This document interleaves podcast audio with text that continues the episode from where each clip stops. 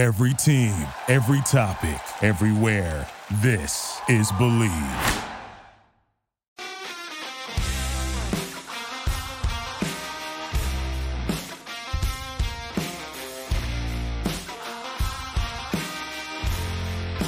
What's going on, St. Louis Cardinals fans, and welcome to another Bleav in Cardinals podcast. As always, I am your host, Braxton Wheeler. Today's date is August 23rd, 2023, and this is episode number 37. You can find this podcast wherever you listen to your favorite shows, such as Apple Podcasts, Spotify, SiriusXM, Amazon Music, Pandora, and many more. If you enjoy this show, please hit the subscribe button so you can be a part of the first listen club every time a new show is posted about the birds on the bat. You can also follow me on Twitter at Brax, B R A X X X 26, as I post content daily and send me a message whenever you'd like if you want to hear something specific on the show. All right, guys, welcome into another Bleav in Cardinals podcast. As always, I appreciate you guys for listening. I appreciate you guys for giving me some likes on wherever you listen to your favorite shows. As always, it's free and available wherever you listen to it, and continue to share it if you can. All right, guys, we are still in the midst of a very, very hot summer.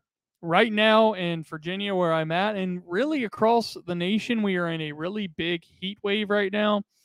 Um, the car, excuse me, the, the the temperatures where I'm at, it's going to be like 97 tomorrow, and then 100 degrees on Friday, and that's not even with the humidity. So it's going to be absolutely brutal. Right now, as I speak, I record this at about four o'clock Eastern time and the Cardinals are currently in a game. And I also have the White Sox game on against the Mariners. And I, you know, I saw these people standing in front of the fans looking like they were about to pass out. So I was like, I'm going to check the temperature. It's like 103 degrees in Chicago right now. So we are in the time, you know, this is the point of the baseball season where if your team is not in contention, right? Like right now, the this day game in Pittsburgh is brutally hot. This day game in Chicago is brutally hot. Like the Chicago White Sox record is like 49 and 77, almost 30 games under 500. Like, wow. It's really hard to watch your baseball team right now if you're really in a bad spot. Um, but yeah, welcome into another show. This one is titled Predicting the Future, just because we are starting to see guys like Masyn Winn, you know, take shape here in St. Louis. I'm glad to see that he's got his debut. Uh, very interesting week from him from getting his, his first hit to to seeing Pete Alonso throw it, you know, 35 rows up into the stands, which I'll talk about just a little bit. And uh, yeah, just just it's been an interesting week. Last night, Willson Contreras. Um, you know, look, this type of stuff now it sounds crazy. And the Pete Alonso thing, I got I got some things to get to before that, but like, you know, when you sit here and look at the St. Louis Cardinals at 55 and 72, it's just like you you you you have to find entertainment at this point of the season to watch. Like right now, even with the podcast every week, it's like you almost have to fish for certain things to talk about, right? And you don't want to sit here and board the audience, right? Like last night when Willson Contreras got ejected and he swung and missed at the, the strike and he was trying to, you know, point out the strike zone. Um, and he drew he drew the box around and threw his bat down. It was actually entertaining, right? Like Cardinals Twitter last night, and I haven't been tweeting as much about the Cardinals just because of the state of where they're at right now. Like like the other night, Adam Wainwright was pitching, and I know I'm all over the place, but it was eight to zero, and Andrew Knizner hit a home run, and I put up a tweet. I was like, you know, this is the epitome of brutality. Like the Cardinals hit a home run in late August to cut the deficit against the whoa, you know, the awful Pittsburgh Pirates to eight to one in late August, and the Cardinals records like 15 and or 55 and 71. It's like this is the epitome of brutality. Like we, we just can't tweet and you can't document this stuff like and, and get excited about it on Twitter. So that's kind of why I've um, transitioned really into into mostly when it comes to social media, just focusing on the football season. And um, before I get into the state of the Cardinals, I do want to say I'm actually going to start, and I mentioned this last show. I'm going to start recording probably once a week as well. So I'll probably do the Cardinals. I will do the Cardinals podcast because this is a Cardinals podcast once a week. And I'll also throughout the football season bring a bonus episode, some bonus content. I'm a huge sports bettor. I'm not necessarily a guy that puts down big amount of money on certain things, but I am fascinated by the betting market, and I'm fascinated on where you can put, you know, investments in in money. As far I, I always I know it sounds more for the business type when it comes to sports betting, but you know when you sports bet, whether it's on the Cardinals, like I actually put a bet on the White Sox today like that is an invest investment. Sure, it's a bet, right? But also you can say, hey, you're investing your money into this. So anyway, throughout the football season, I'm going to probably bring a podcast each week on, um, you know, betting lines, betting favorites. I'm going to do an episode probably here this week or maybe next week on my favorite future bets for the NFL, and really just just you know something to talk about. And I actually I'm pretty educated on this, so if you actually want to um, try and, and trying to make some money, uh, tune in, man. Tune into the podcast. Um, last year to be considered a professional football bettor. I don't know exactly what the number is. I don't know if it's 54, 55, 56, something around there percent. Last year, I think I was around 53%. Um, I picked every single spread from week one all the way until the Super Bowl, and I intend to do the same this year. So, uh, and I'll probably throw in on those episodes, uh, you know, when the when the playoffs come around for baseball, probably do the same thing. But baseball is very hard to bet on for the most part. It really is because you just don't know what you're going to get. But anyway, state of the Cardinals. As we speak, they are playing the Pittsburgh Pirates. They have a five to two lead in the sixth inning. But what are they looking like? Well, they are last in the NL Central. They are now behind the Pittsburgh Pirates. They are 55 and 72. They are 14 and a half games behind the Brewers for first place. They are four and six in their last 10 and the Milwaukee Brewers hold a three and a half game lead on the Chicago Cubs for first place in the NL Central. Excuse me, they're starting to get a little bit of separation. The Cincinnati Reds are four games back. They are right behind them. Um, and yeah, the, we're going to see how that pans out. Like I said, I hope the Cincinnati Reds win the NL Central just because it's a big underdog story. Um, and obviously, I do not want to see the Cubs win. So, wild card for whatever it's worth, the St. Louis Cardinals are 11 games back of the wild card spot. If it ended today, the Phillies would hold the first wild card, the Cubs at second, and the Diamondbacks at third. Um, you know, there's a, there's a good wild, there's a really good wild card race right now going on between six teams. This shuffles every day. You got the the the Marlins who are six in the wild card race, and they are one game out. The Giants are a half a game, and the Reds are half a game. So just because uh, the Reds or the Cubs may not win the NL Central, there's big incentive here to uh, to you know uh, make the playoffs via wild card because at the at the same time, man, the Brewers. It's just look, the NL Central is just a sad division. We knew uh, knew coming into the season. You know, the goal was obviously to get into the playoffs, but more so, it would the goal was to to to secure one of those top two NL seeds, right? The the Braves and the Dodgers have those right now comfortably. Um, because you know that third team that wins the division, which was the Cardinals last year, they have to play in the wild card series, right? They don't get a, a pass to the divisional round. So if it ended today, the Braves and Dodgers would get a bye, the Brewers would play the Diamondbacks, and the Phillies would play the Cubs. And it's it's tough because right now, you know, the Brewers are in the same position of the Cardinals were last year, and the Cardinals lost and got swept in the wild card round. Um, so yeah, that's kind of where the where where it's at. It's important to talk about this. Just because the Cardinals aren't in contention doesn't mean that we cannot be just baseball fans, right? Like we are just. It's important to to realize that there's still some things to watch. It's important just to be a baseball fan. Okay, so let's talk about this Masyn Winn situation with Pete Alonso, and I know I'm a little bit late on it, um, just because it happened earlier, but I think this is being I don't want to say a little bit overblown. I think it is being overblown just because, like I said, the Cardinals are 55 and 72. There's nothing going on. There's not much to talk about. We've we're a big Masyn Winn fan base. We're excited to see what he's going to bring to the table. We're excited that we've actually grown a in-house shortstop that is going to be the shortstop of the future, um, pending everything plans out right. Um, but anyway, you know, Masyn Winn hits kind of a dribbler down the third baseline. You know, throws off. Pete Alonso, Pete Alonso has to come off the bat, kind of dives to the baseball. There was like a good three or four second delay in this entire thing. Pete Alonso, he he had to know that this was Masyn Winn's debut. Like the Cardinals just don't give a random standing ovation to this kid, right? So you know in the back of your mind, if I get this baseball, throw it over to the dugout. Like at the time, the Mets had a lead too, right? Like we're not in a situation where the Cardinals are in any sort of beef with the Mets per se, right? Like this is just a typical you know, baseball game. No reason to to think, hey, I'm I'm gonna do this to piss someone off and throw the ball in the stands, but that's exactly what he did. So um he throws the ball into the stands, and I believe he You know, he immediately knew he messed up. You got everybody chirping in the dugout, rightfully so. Fans are mad. Everyone's mad. Um, and then uh, in the post game, he, he admits it. He's like, "Hey, I was stupid. I messed up." Uh, not verbatim, but he said, "Hey, I messed up. I shouldn't have done that." And uh, then I believe, you know, I heard, I saw a report that he got Masyn Winn some tequila. Um, actually, I just thought of this. Is Masyn Winn even 21? Yes, he is. Okay.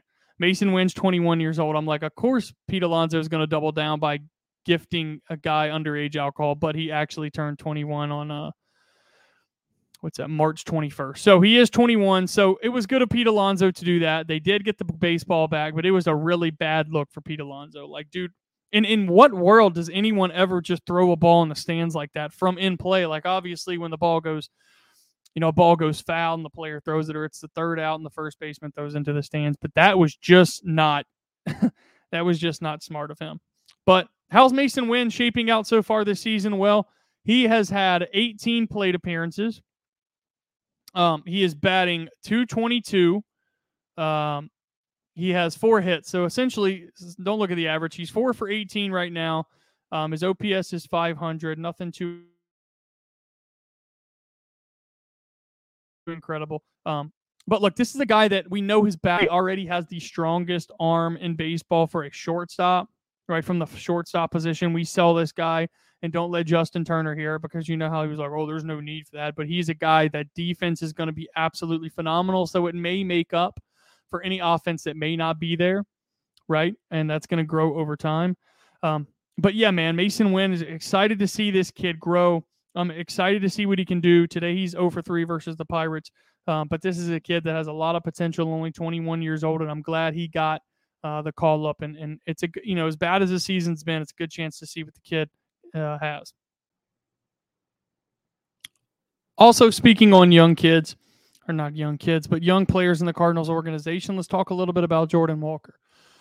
So there's been some speculation, and not necessarily speculation, but more of media talk via social media, Twitter, Facebook, which I think Facebook is an absolute gauntlet. You think Twitter has some bad takes?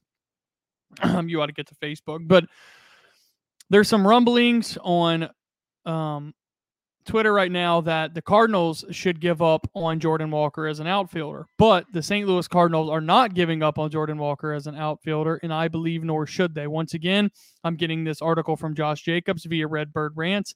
Let's take a little bit and listen to this.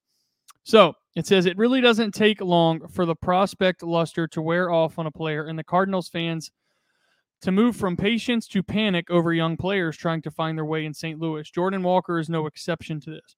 If you hop on Twitter, Facebook, or the comment section on most Cardinals message boards, you're bound to find a few comments or more that suggest Walker should be shifting to first base as soon as possible for the Cardinals. I think it would be a massive mistake for the Cardinals to give up on Walker as an outfielder in the foreseeable future, and luckily, I don't see them doing that anyway. Let's start with this, guys. So, look, Jordan Walker has been an offered a really bad defender in the outfield this year. Uh, he he's sitting at a minus 15 DRS on the season, third worst among all outfielders. Okay, you know it's been really bad for Jordan Walker in the outfield, but this is a guy who had to transfer from third base to outfield right as a young player. We never expected Jordan Walker to be Harrison Bader in the outfield. We never expected him to really be even an above average, if average, outfielder at all. Jordan Walker is the type of guy that came into the clubhouse, and we all knew that we got him because of his bat right? He's a he's a he's a physical specimen. He's absolutely ginormous, and we he's known for his bat.